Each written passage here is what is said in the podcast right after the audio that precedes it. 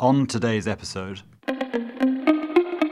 Today, over 90% of the global GDP is affected one way or another by lockdowns. Virtually overnight, we found ourselves in what is probably going to be the deepest recession in modern times. The scale of the decline in economic activity is unprecedented, as is the speed. That is the bad news, but that is also the more immediate news. The economic impact will feel that much worse in April.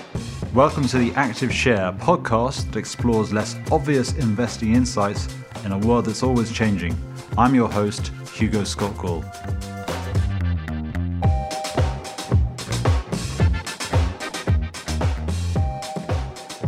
With me, I have Camilla Oxhamre Cruse, who is an analyst on our healthcare team. She has a PhD in infectious diseases, extremely relevant now. Also with me is Olga Bitel, our strategist and economist. Camilla, hi, and Olga, hi. Hi, hello. So, Camilla, let, let's start with you. Let's start with a question around around the disease. What is it we do know, and what is it we don't know, and would really like to know about this disease? That's a good question. And I, I must say that over the number of months that we, we now have seen the virus, this is a new virus to us, so, so we obviously has a lot to learn. But over the, the, the past couple of months, we have learned a great deal about the virus. We know now better how it infects people. Uh, we know more about the infection rate. We know more about the mortality rate. We know more about how it interacts with, with humans who are most susceptible and who are less susceptible. And that is extremely valuable knowledge to us in protecting those that are more vulnerable to this virus. And we can then direct the, the efforts in hospitals and, and, and also on a community level to protect those that are more vulnerable. But of course, as we go, we learn more and more about the virus. There is a lot of things that we, we, we need to know more about. We need to know more sort of how many of us that truly has been affected or, or, are infected and what is driving the disease really. And I believe that we'll learn a lot more about that in the next coming uh, months or so. And that information will then bring more clarity on, on the mortality rate because that is that is also somewhat unclear at the moment. So so there's, there's a lot of things that we know, but there's of course uh, a lot of things that we will we are learning along the way.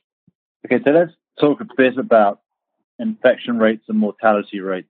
Tough things to talk about, but unfortunately we have to, and they're very important. So let's go around the world a bit. Let's just start with Europe. So just in terms of Europe, what are we seeing? Let's let's do the the good news first. What are we seeing that's encouraging with regard to infection rates and indeed mortality rates across Europe? If we start on on the positive front, we are we are seeing that Europe has seems to have passed the, the peak here. The, the second derivative of new cases have been slowing. That's very, very positive. The situation is still very difficult in in Europe. I, I don't want to under, underestimate that, but but it seems to be uh, going in, in the right direction.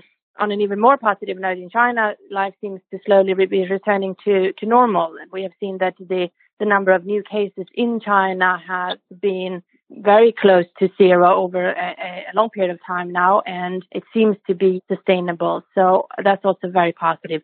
In the US, the situation is likely to get a lot worse before it gets better. We've seen the number of new cases increase significantly over the last couple of days. This is partly, however, and it's important to note, this is partly due to that we are catching up on testing. And I believe that this catch up phase is likely to impact and inflate the numbers in the next coming days or, so. So I believe the next next week, ten days, will be very important to to uh, to see how the number of new cases are are evolving. And when you think about the differences in, say, mortality rates, are those differences explainable when you look at how different countries record the cause of death? When you look at social factors like number of people in a household, average age in a country, and I'm sure there are other factors as well. Once we hmm. take all those into account, are we seeing, are we seeing a sort of hmm. consistent mortality rate? Is it, is it the differences are explained or are they unexplained?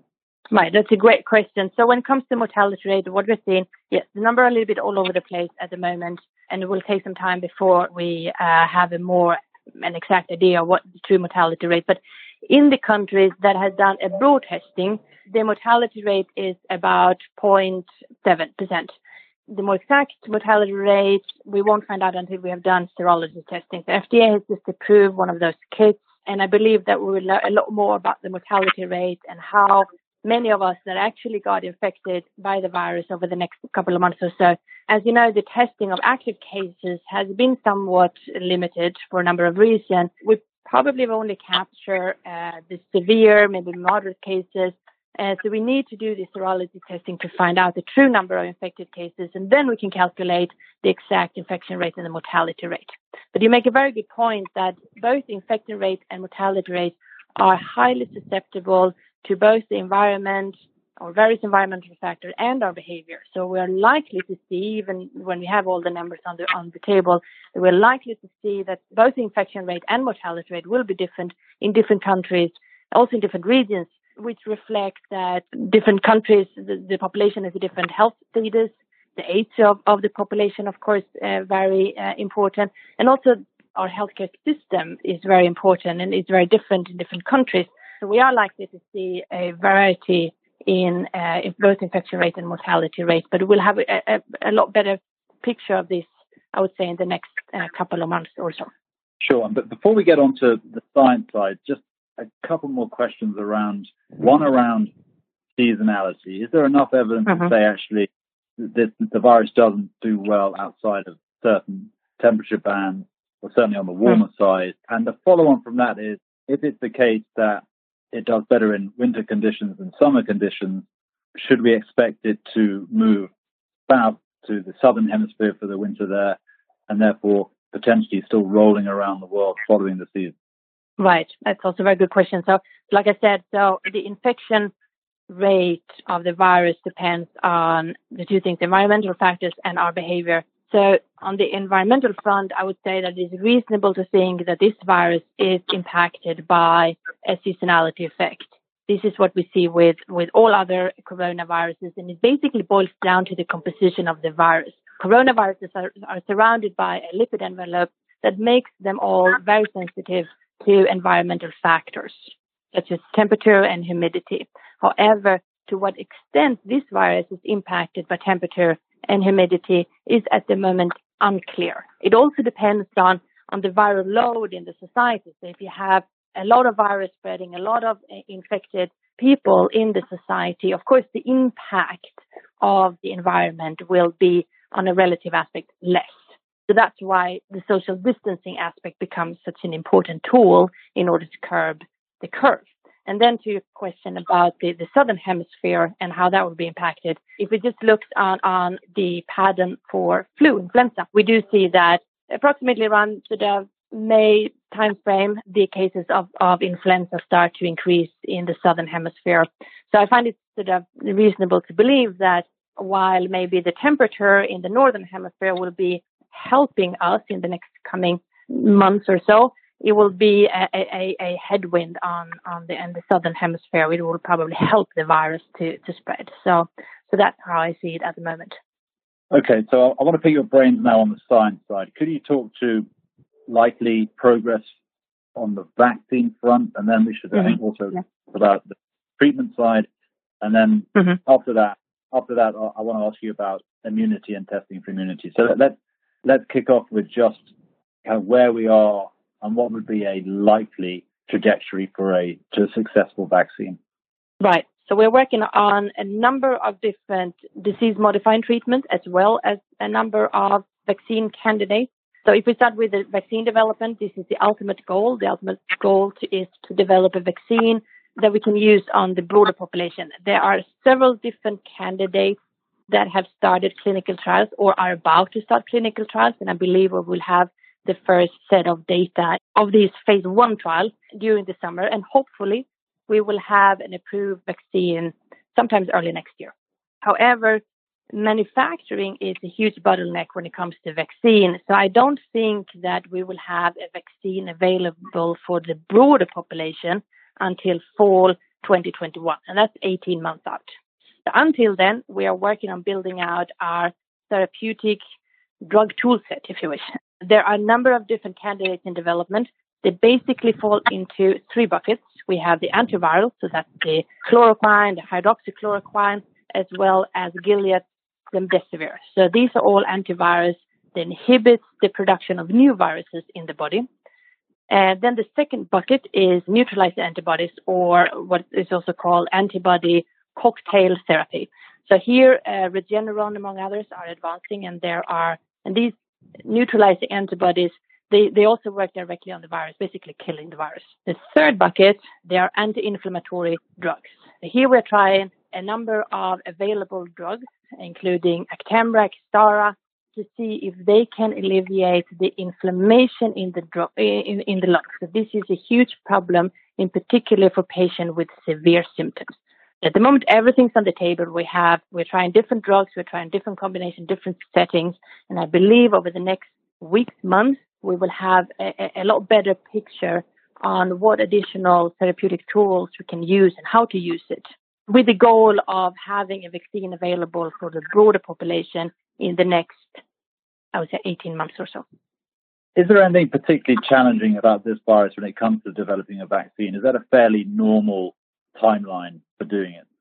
I would say it's a rather fast time, timeline, given that we this is a new virus, it's the coronavirus. We don't really have everything up and running. So, for example, for a new influenza virus, we have all the we have the platform ready, so we can make some tweaks to already available vaccines, and therefore we can we can produce them uh, relatively quickly. We don't have that platform for coronaviruses.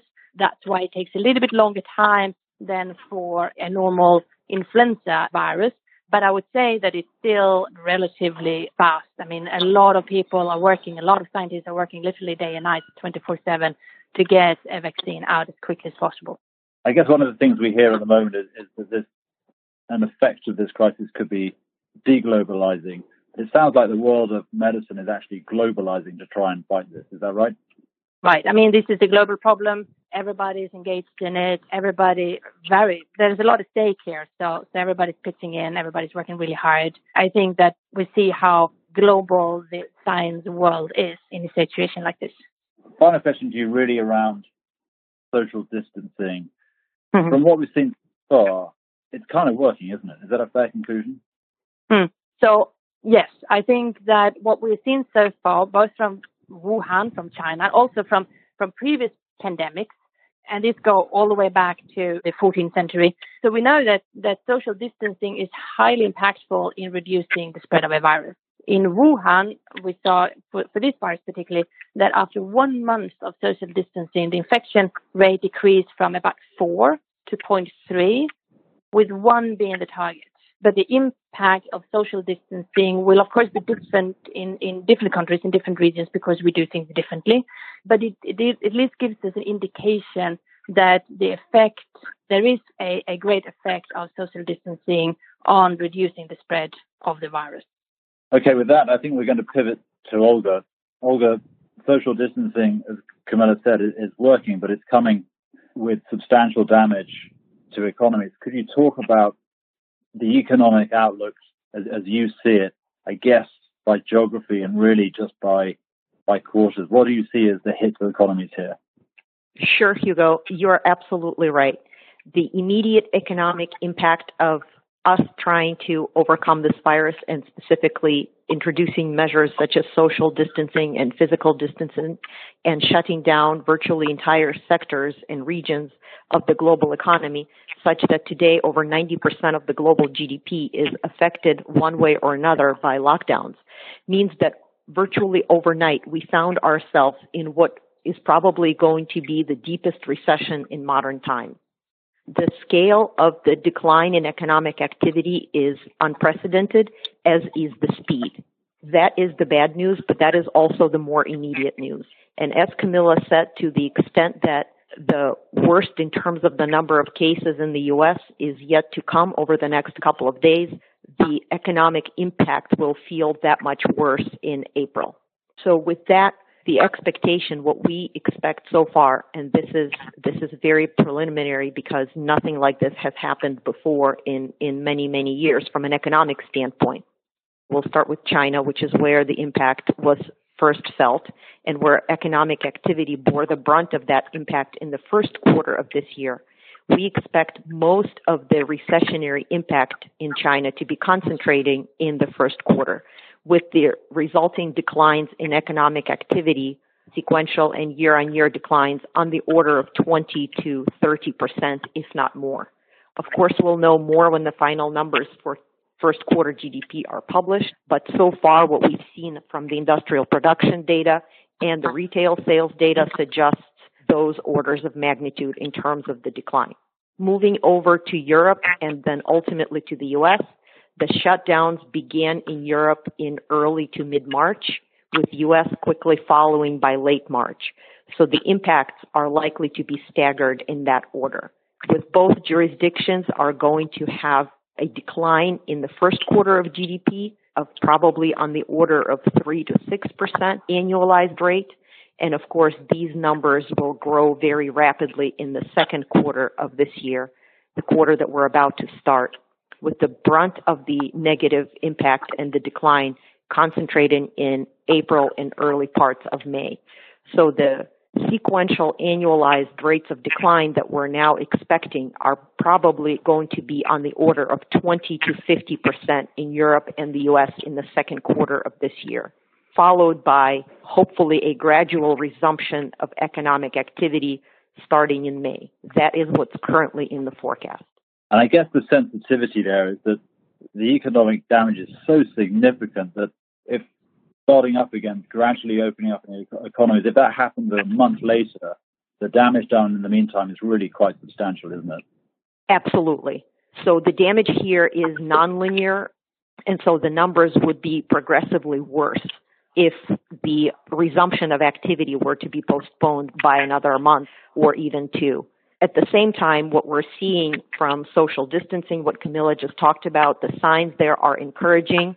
So we've seen the resumption of activity in China uh, progressing quite nicely. We are expecting a similar pattern of gradual resumption of activity in Europe, perhaps as early as the second half of April, and with the U.S. following perhaps in early to mid May.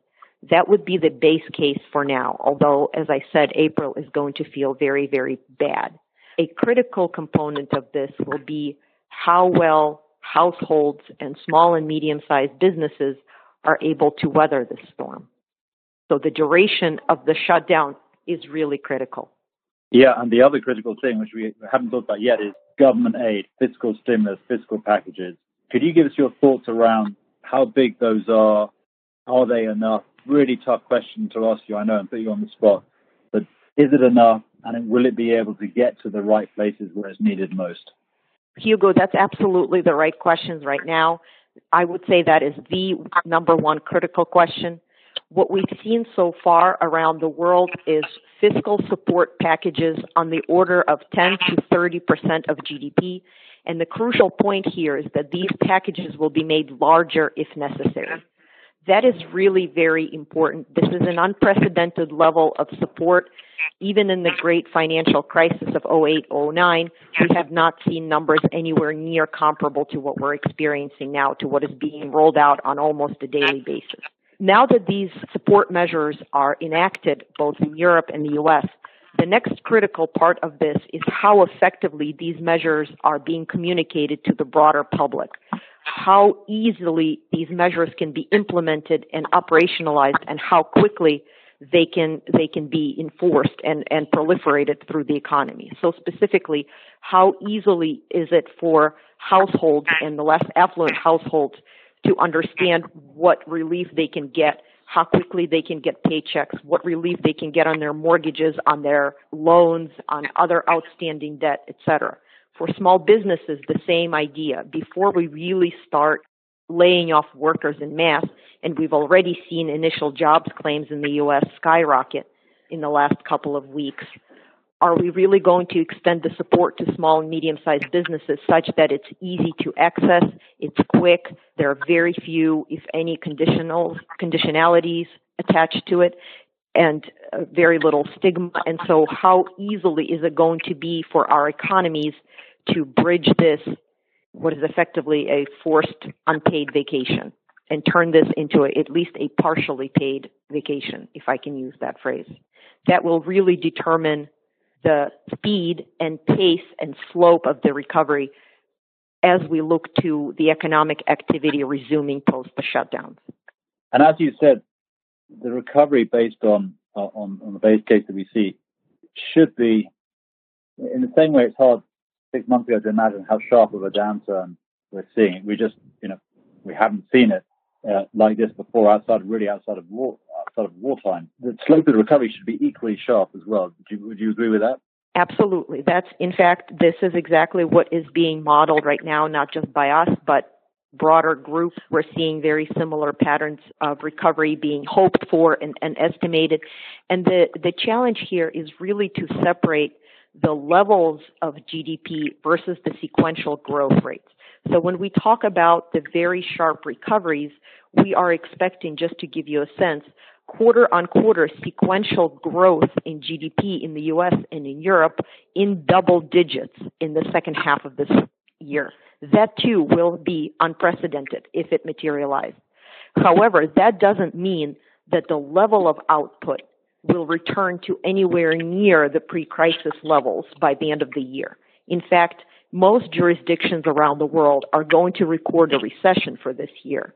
And so even with these very, very rapid sequential quarter on quarter improvements and growth rates, we are not expecting to return to pre-crisis levels of output for at least two years. And of course, the way the stimulus support and the, the way fiscal support gets implemented will have a critical impact on whether we can return to all of the output lost and how quickly we can get there, whether it takes us one year or three years. Of course, of course. Well, look, I think we will finish it there. So I want to say Olga and Camilla, thank you very much for all of that. Very, very informative, I hope. Thank you. Thank you. Thank you for listening to today's episode of The Active Share. To hear additional insights from William Blair Investment Management, visit us at blog.williamblair.com. The Active Share is available on iTunes, Stitcher, Google Podcasts, and TuneIn.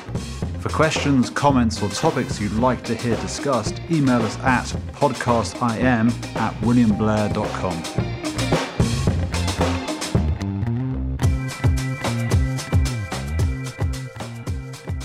This content is for informational and educational purposes only and is not intended as investment advice or a recommendation to buy or sell any security or to adopt any investment strategy.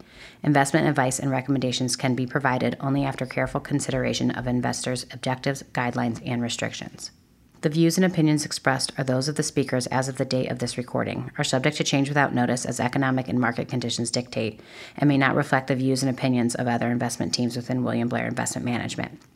Factual information has been obtained from sources we believe to be reliable, but its accuracy, completeness, or interpretation cannot be guaranteed. Any discussion of particular topics is not meant to be comprehensive and may be subject to change. This material may include forecasts, estimates, outlooks, projections, and other forward looking statements. Due to a variety of factors, actual events may differ significantly from those presented. Past performance is not indicative of future results. Investing involves risk, including the possible loss of principal. Any investment or strategy mentioned herein may not be suitable for every investor. References to specific companies are for illustrative purposes only and should not be construed as investment advice or a recommendation to buy or sell any security. William Blair Investment Management may or may not own any securities of the companies referenced. It should not be assumed that any investment in the companies referenced was or will be profitable.